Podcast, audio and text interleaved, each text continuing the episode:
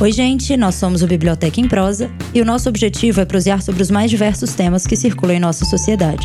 É importante? Embora prosear sobre. Eu sou Marina Lopes. Eu sou Denise Cardoso e nosso tema é futebol feminino.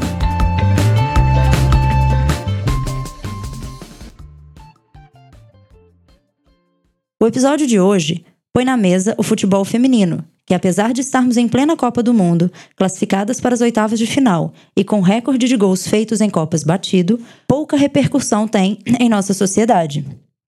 Por que o futebol feminino no Brasil é pouco importante? Tem raízes históricas esse BO.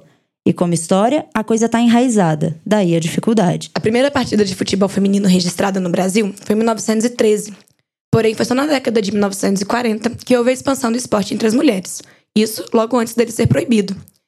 Em abril de 1941, o Decreto-Lei 3.199 oficializou que, abre aspas, as mulheres não será permitida a prática de desportos incompatíveis com as condições de sua natureza, fecha aspas. Esse decreto só foi revogado em 1979 e na década de 1980, o esporte desenvolveu de fato, com a formação de várias equipes femininas em clubes como São Paulo, Guarani e América, entre outros. Outra questão importante é a gente perceber que o futebol faz parte da identificação daquilo que é o Brasil. Ops, mas aí entra só o masculino, né? Porque o feminino mal recebe investimentos e as jogadoras pouquíssimo valor. Convidamos vocês a analisar um pouco mais dessas questões. É isso aí, qual é? Qual é? Futebol não é pra mulher. Eu vou mostrar pra você, mané. Joga a bola no meu pé, no meu caso na minha mão, né? Valeu, galera. Beijo. Como a gente falou, é, o histórico do futebol feminino, tanto no Brasil quanto no resto do mundo, tem uma trajetória bem complicada, né? Isso vem justamente de um discurso científico sobre as práticas corporais, muito ligada à ideia é, bem cientificista, bem da ideia bem eugenista da época, de que é, o futebol feminino seria danoso à saúde da mulher. De forma que a mulher, como naturalmente frágil, como naturalmente o sexo frágil, que era visto pelo discurso científico da época, o esporte poderia ser danoso, principalmente a ideia da saúde reprodutiva. E como a mulher era vista como a reprodutora, a, a quem, quem tá ali para poder parir os filhos da nação, o discurso científico sobre o corpo feminino vinha muito dessa ideia de que o futebol seria danoso aos órgãos reprodutivos e à saúde reprodutiva. De forma que era muito mal visto as mulheres praticarem esporte de qualquer forma, e o futebol era o pior deles por ser um esporte que era visto como muito masculino, um esporte dado aos homens, um esporte muito mais é, intenso e pesado. Futebol é um esporte de impacto, né? Não tem como a gente pensar em jogar bola se não for realmente no corpo, se não for na velocidade. E todas essas questões, elas acabam entrando muito nessa forma de que para a mulher não dá. E aí isso enraiza o discurso de uma consequência muito pesada, que é o fato de que não, futebol não é para mulher. Não é para mulher jogar e consequentemente isso vai sendo passado, acaba que a mulher também não é para assistir futebol. Então isso aí a gente vê sendo repercutido o tempo todo, propagandas e, e outros meios de comunicação que ainda tratam o futebol como algo voltado para apenas o público masculino. Isso tem mudado, né? Mas a gente vai caminhando nessa, nessa linha mas a gente percebe que ainda tem um pouco dessa raiz. E aí vem a questão do senso comum. O senso comum aponta o quê? Não, futebol, o jogo de futebol feminino é lento. Mulheres não conseguem correr, elas não acompanham, é sempre aquela coisa muito parada, muito pausada. E na verdade não é isso. É pelo contrário, o jogo tem velocidade, o jogo tem força, o jogo tem todo um caráter, assim como tem o futebol masculino. Né? São, são, é jogo de futebol, gente, é igual. Né? Não tem essa diferença. Só que é colocado como se a mulher fosse frágil demais para isso, exatamente por causa dessas questões. E na trajetória histórica que a gente tem disso, o que mais pesa é a ideia de que a ciência legitimava essas questões, como se a mulher fosse naturalmente frágil, naturalmente fraca e é, voltada para a reprodução e apenas isso, né? E qualquer esporte, pelo, pelo discurso científico, era visto para ser praticado com moderação pelas, pelas mulheres. E como a Marina falou, um era mais um esporte de impacto, né? Que não era visto como tipicamente feminino. Para melhorar tudo, o contexto histórico da década de 40 ainda era um contexto ditatorial. O Brasil né, passou por uma ditadura é, entre 37 e 45, que foi o Estado Novo de Vargas. E durante esse momento, é, o discurso era muito forte no sentido de incentivar o nacionalismo Vargas ele era um nacionalista em todos os aspectos possíveis. E esse incentivo ao nacionalismo vai reforçar a ideia da mulher como a mãe dos filhos da nação, a mãe dos filhos da pátria, né? E justamente com essa, com essa ideia que vem o decreto, né, de 1941, que de fato proíbe o esporte para as mulheres, sempre pensando na ideia de que é danoso à saúde feminina, com embasamentos científicos da época, né? E aí a gente tem aquela questão, né? É, a sociedade, por vezes, vai sendo levada nessa onda daquilo que é falado, não há um questionamento muito grande, sem ter um endosso científico. É, esse endosso científico vem realmente para distanciar plenamente o que seria a, a contribuição do, do futebol feminino. E aí a gente entra para uma questão em que a sociedade ela vem né, pautada aí nessa coisa da, do, do, do, discurso científico, do discurso ditatorial, em que isso não pode, isso não deve, isso é proibido, isso não é coisa de mulher. Fazer isso era ir contra todas as condições. Fazer, fazer isso que eu estou dizendo é jogar futebol, né? Era ir contra tudo, era ir contra a família, ir contra as ordens, e contra a ciência, torna-se então um absurdo, né? E aí a gente cai na questão de, tá, é, será que isso, isso entra em xeque, a questão da feminilidade, por exemplo? E aí vem essa questão: o que é essa feminilidade? O que é coisa de mulher? O que é coisa de homem, né? Vale lembrar, gente, que feminilidade é sempre uma construção social, não é? Até a ideia de gênero é a ideia de que o gênero por si só ele é uma performance baseada né, nas diferenças percebidas entre os sexos biológicos. Para citar aí, né, é Simone de Beauvoir, citar é, a Joy Scott, uma historiadora muito famosa que trata sobre gênero, e sempre vai tratar essas questões como que o que é feminilidade é baseado num discurso, numa construção. E para pensar sobre isso, a gente vê como que a mulher é sempre colocada nessa ideia da feminilidade, de performar feminilidade, do que é dito como o que é para mulher e o que não é para mulher. E existe uma série de expectativas sociais acerca do feminino. E jogar futebol foge completamente dessas expectativas sociais e do estereótipo, né? Do que é feminilidade.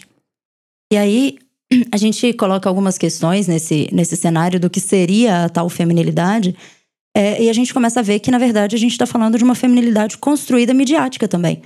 Né? Construída numa, numa coisa que, que é um estereótipo que eu mostro e a questão do estereótipo é muito aquilo que o outro vê. É muito menos o que eu sou e muito mais o que o outro vê. Então, quando a gente entra nessa condição, a gente percebe que a mídia também, ela trata o futebol, o, o futebol enquanto material, né?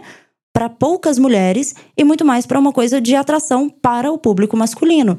Então, é comum a gente ver mulheres como é, nas arquibancadas, mulheres atuando né, nessa, nessa parte, mas é difícil você ver, por exemplo, uma mulher fazendo parte de uma equipe técnica de futebol.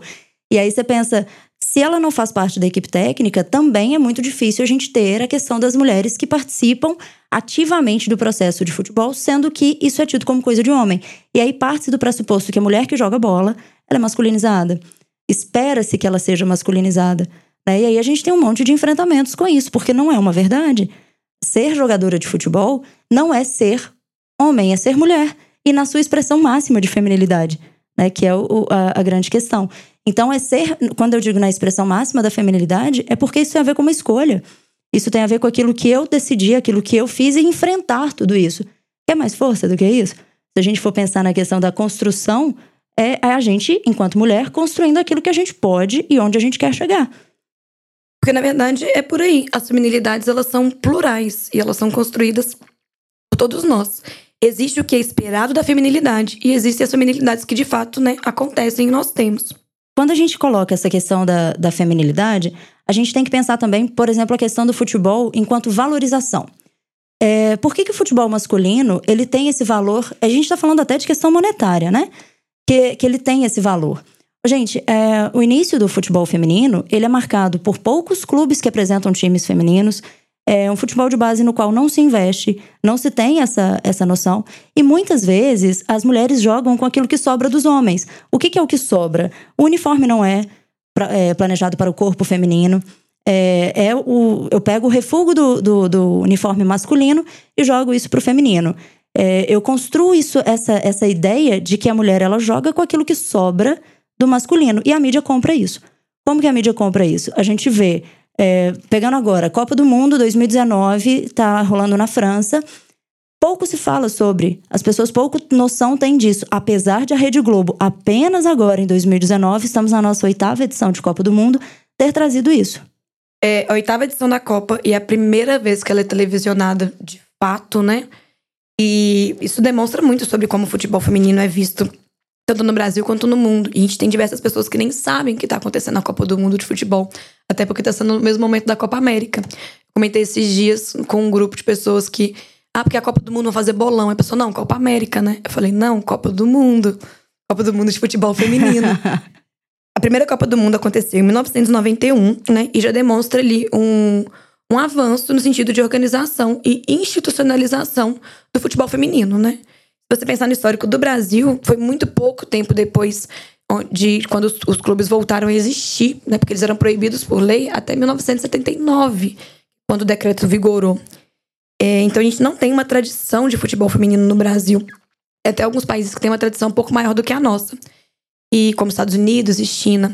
Mas isso demonstra muito, né? Isso diz muito sobre como o futebol feminino é visto. Até porque a mulher que não está performando feminilidade, como é o caso da maioria das jogadoras, é, elas não são é, exaltadas pela mídia.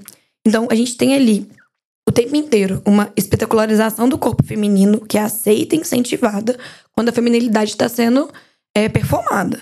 E quando não é no campo de futebol, essa espetacularização ela vai para o estranhamento esses corpos femininos que estão ali performantes. Até porque a aparência corporal é transformada pelo exercício, né? Porque as mulheres elas treinam demais, jogam bola demais, fazem muitos exercícios físicos. E esse corpo é transformado pelo exercício, ele não é um corpo que é exaltado, é um corpo que é atribuído características geralmente masculinas, ligadas à virilidade. Isso faz com que é, não tenha é, o interesse geralmente que você tem pelo corpo feminino midiático.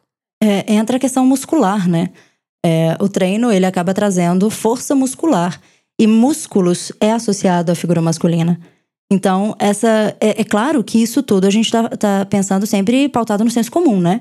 De que essa, essa condição de músculo é do corpo masculino, de que a força física é do corpo masculino, que o jogo é de impacto, então logo ele é masculino. Então, tudo, todas essas questões, ela entra ainda no, numa coisa que, pensando, né? O futebol feminino como não tradicional. Ô, gente, o primeiro campeonato brasileiro feminino foi em 2013. Pensa bem, né? Olha isso. E como foi a cobertura desse campeonato, né? Tava lendo sobre comentários dos narradores, e foi na Band, a Globo não transmitiu, do, de um, do Campeonato Paulista. Os comentários eram sempre ligados aos atributos mais importar se fosse isso e não se comenta habilidades técnicas, né? Valoriza apenas questões físicas das mulheres de uma forma que não se faz com os homens. Não é a questão assim, é, entre vários comentários no sentido de casada com não sei quem, mãe de não sei quem, é, que é sempre, sempre marcado de novo aquela mesma história de que a mulher ela foi feita para gestar, para gerir a família, né? Essa coisa toda. É, e aí, quando que a gente tem um cenário que começa a mudar um pouco, trazendo mais essa questão do futebol como algo para a mulher? Ainda questionando a questão da feminilidade, mas é, a gente vai ter uma resolução da Comembol de 2017 que começa a obrigar, a partir de agora, 2019, que os times tenham, então, é, os times né, que participam do, da Série A do brasileiro, que tenham nas suas construções a, o, o futebol feminino. Gente, é, a gente não tem equipes, as equipes adultas, elas não se formam muitas vezes porque você não tem a base. E você formar sem base não tem jeito. Você não tem um campeonato feminino, não tinha, né? Um campeonato feminino que pegasse sub, sub-17, sub-18, não se tinha. Aí entra o, o primeiro campeonato, que seria o, o Brasileirão Sub-18, que seria a primeira competição de base. Quando? Agora, 2019. Então, assim, essa construção, ela vem realmente, é claro que como, como bom né, disso tudo é que as barreiras estão sendo quebradas. A gente está tentando atravessar essas coisas todas, mas ainda tem essas dificuldades. É, se a gente for pensar em jogo, em jogo de futebol feminino, é, montar um time adulto, se eu não tiver uma base, fica difícil. Como que eu estruturo uma base? Se eu não tenho esse apoio técnico. Né? É, a gente olha, pela, é, até mesmo pela Copa de agora, você vê até a comissão técnica brasileira é toda masculina. A gente teve uma mulher, que foi a Emily, que entrou no lugar do Vadão. Ela ficou um pouco de tempo E aí depois o Vadão reassume. a- ela ficou, se não me engano, foram 10 meses. O Vadão reassume. Infelizmente, o Vadão reassume. infelizmente. O Vadão reassume. E assim, a grande parte da equipe técnica é formada por homens. Ô, Gente, não é o problema ser formada por homens. O problema é que existem profissionais femininas que atuam nisso, né?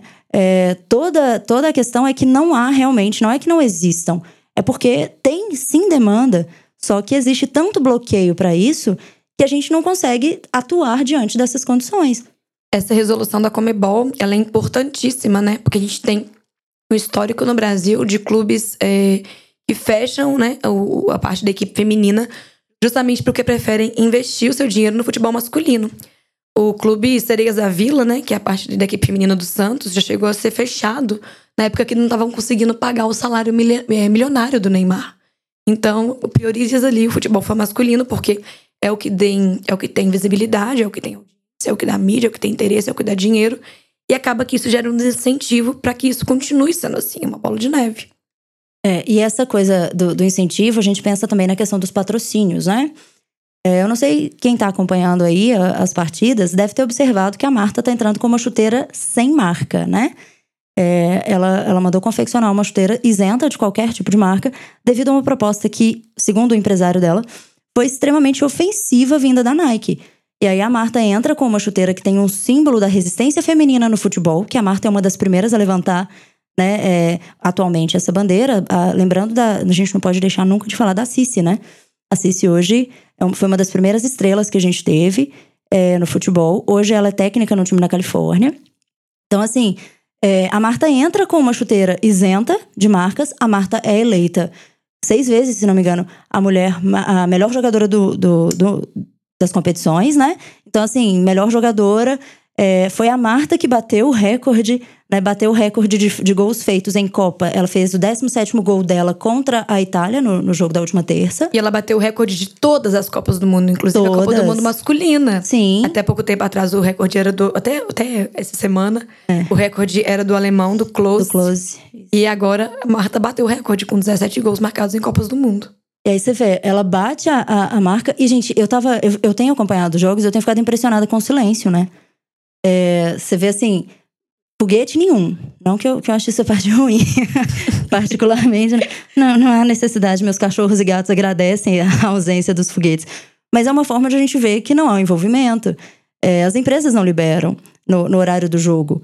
É, Não, não tem aquela coisa do vamos. Ô, gente, Copa do Mundo que teve a última Copa masculina, o que teve de promoção de televisão foi um absurdo.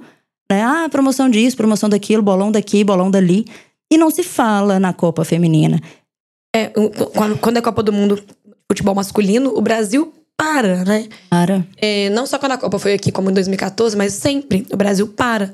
Todas as empresas liberam os funcionários, tudo fecha, todo mundo tá ou em casa ou em bares. E tudo para para poder acompanhar os jogos da Copa. E o que não tá acontecendo nem um pouco. Notícia que eu vi, a única empresa que eu vi que tá liberando os funcionários para assistir os jogos é o Twitter. Então, assim, é uma coisa muito nichada e, e as pessoas mal sabem quando os jogos são exibidos, porque não se fala sobre.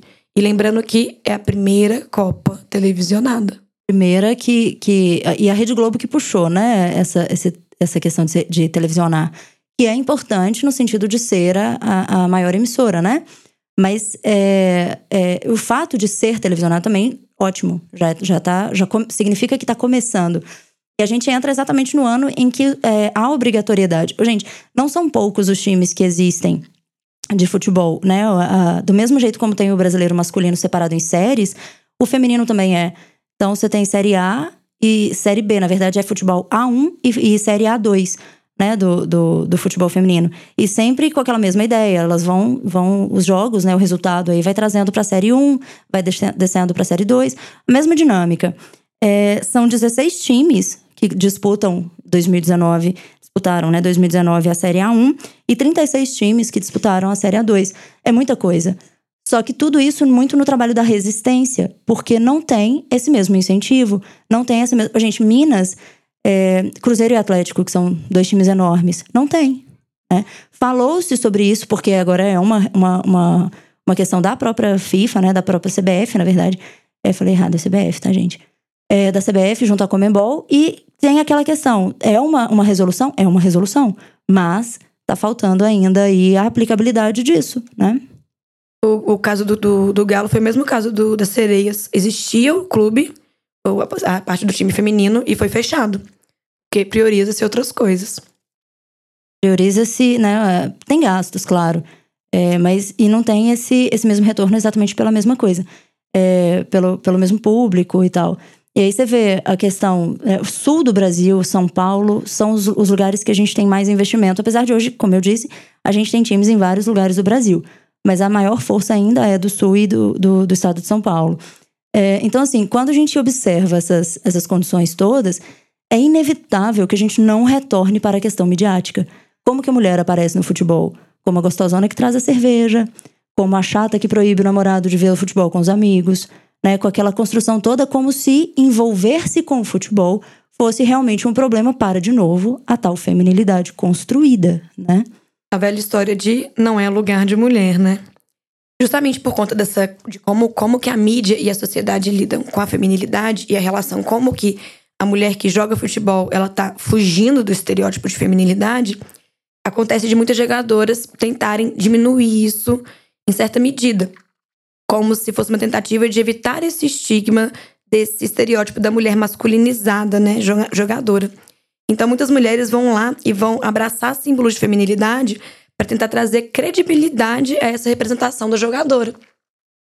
A gente vê, por exemplo, várias jogadoras com cabelos longos e não cabelos curtos.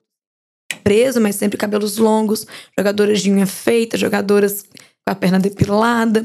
E tem o, o caso que ficou famoso né, na Copa do Mundo atual, o caso da Marta. A Marta, ela jogou. Ela jogou bastante tempo, né? Quase 90 minutos. E ela foi substituída e quando ela sai de campo, ela tá lá com a maquiagem intacta. Ela tava com uma maquiagem toda bonita e tudo mais, e maquiagem. Saber qual a marca daquela maquiagem que ela tava menina. usando, menina, precisa? Tem dinheiro pra comprar essa maquiagem, não. Se bobear, é verdade. ela sai de lá com a maquiagem linda e completa, mesmo depois de ter jogado muito, suado muito, feito gol, batido o recorde. E isso foi até, virou é, meme e tudo mais, assim, não, quero uma maquiagem assim e tudo mais. Mas aí que tá. É, eu não conheço nenhum jogador que joga maquiado, né? Mas as jogadoras jogam.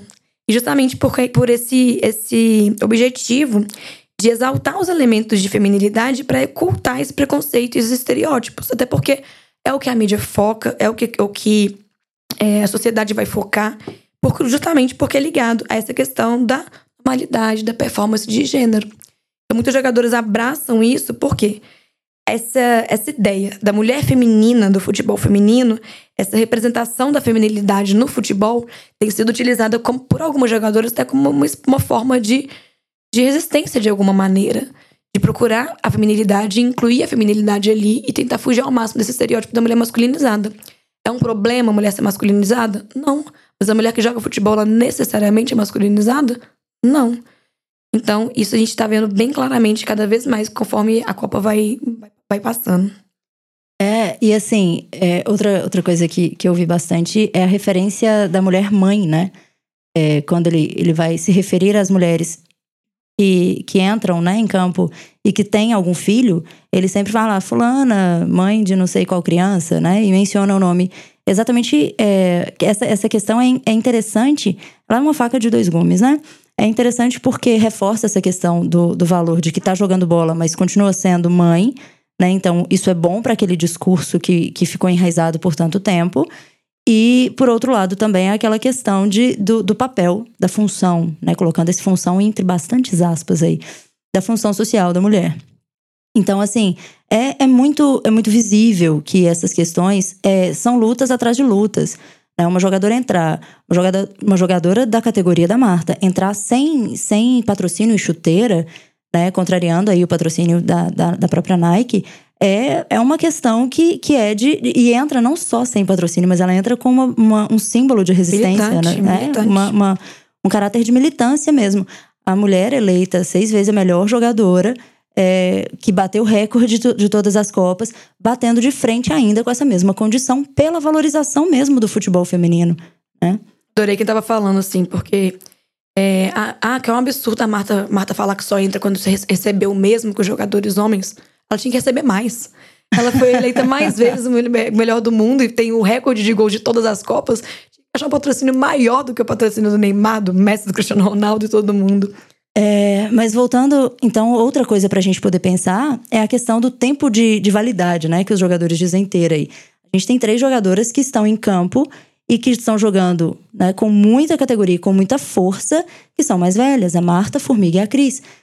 Estão aí já de, de mais tempo, que já vieram de uma inspiração da própria Cici e que estão por aí. Agora, a questão é, gente, a necessidade do investimento no, no futebol de base, porque se a gente não tiver isso, quem serão as, próprias, as próximas, né? Marta, as próximas Cris, as próximas Formigas. E tem a Pretinha também, que parou de jogar, mas que compôs muito tempo esse, esse time. Então, assim, é muito interessante a gente conseguir viabilizar isso em termos de, de sociedade mesmo, de valorização, acompanhar os jogos, né, se inteirar sobre o que está acontecendo, até mesmo para que mais uma barreira a gente consiga romper em termos de sociedade e evoluir, né, é, nessa, nessas questões que, que é de fato o que a gente precisa enquanto sociedade, né? E essa responsabilidade, ela foi bem frisada pela, pela própria Marta, né? Com o, o, o no final do jogo das oitavas, é, quando o Brasil foi eliminado pela França, em que ela, ela chama a responsabilidade para essas questões, né? Para acompanhar os jogos de futebol feminino. Não estou falando só de Copa do Mundo, né? Existem várias competições que acontecem com o futebol feminino e que devem sim acompanhar e que deve sim haver uma cobrança por um investimento, né, porque, como né, nas palavras dela aí, pra, parafraseando né, as palavras dela, que a, a responsabilidade, a sobrevivência do futebol feminino depende da gente. Depende da gente enquanto torcida, depende da gente enquanto sociedade, depende da gente enquanto incentivo às meninas que jogam e para que mais meninas queiram jogar. Então é realmente necessário que o, que o futebol feminino ele tenha esse destaque, que ele ganhe esse destaque na sociedade. E isso depende daquilo como a gente vai fazer como forma de sociedade mesmo.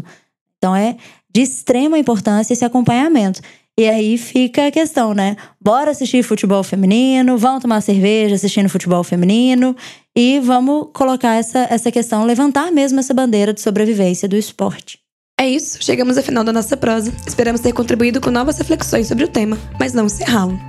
Você pode acompanhar outras discussões também pela nossa página no Instagram, arroba Biblioteca em Prosa. Até a próxima!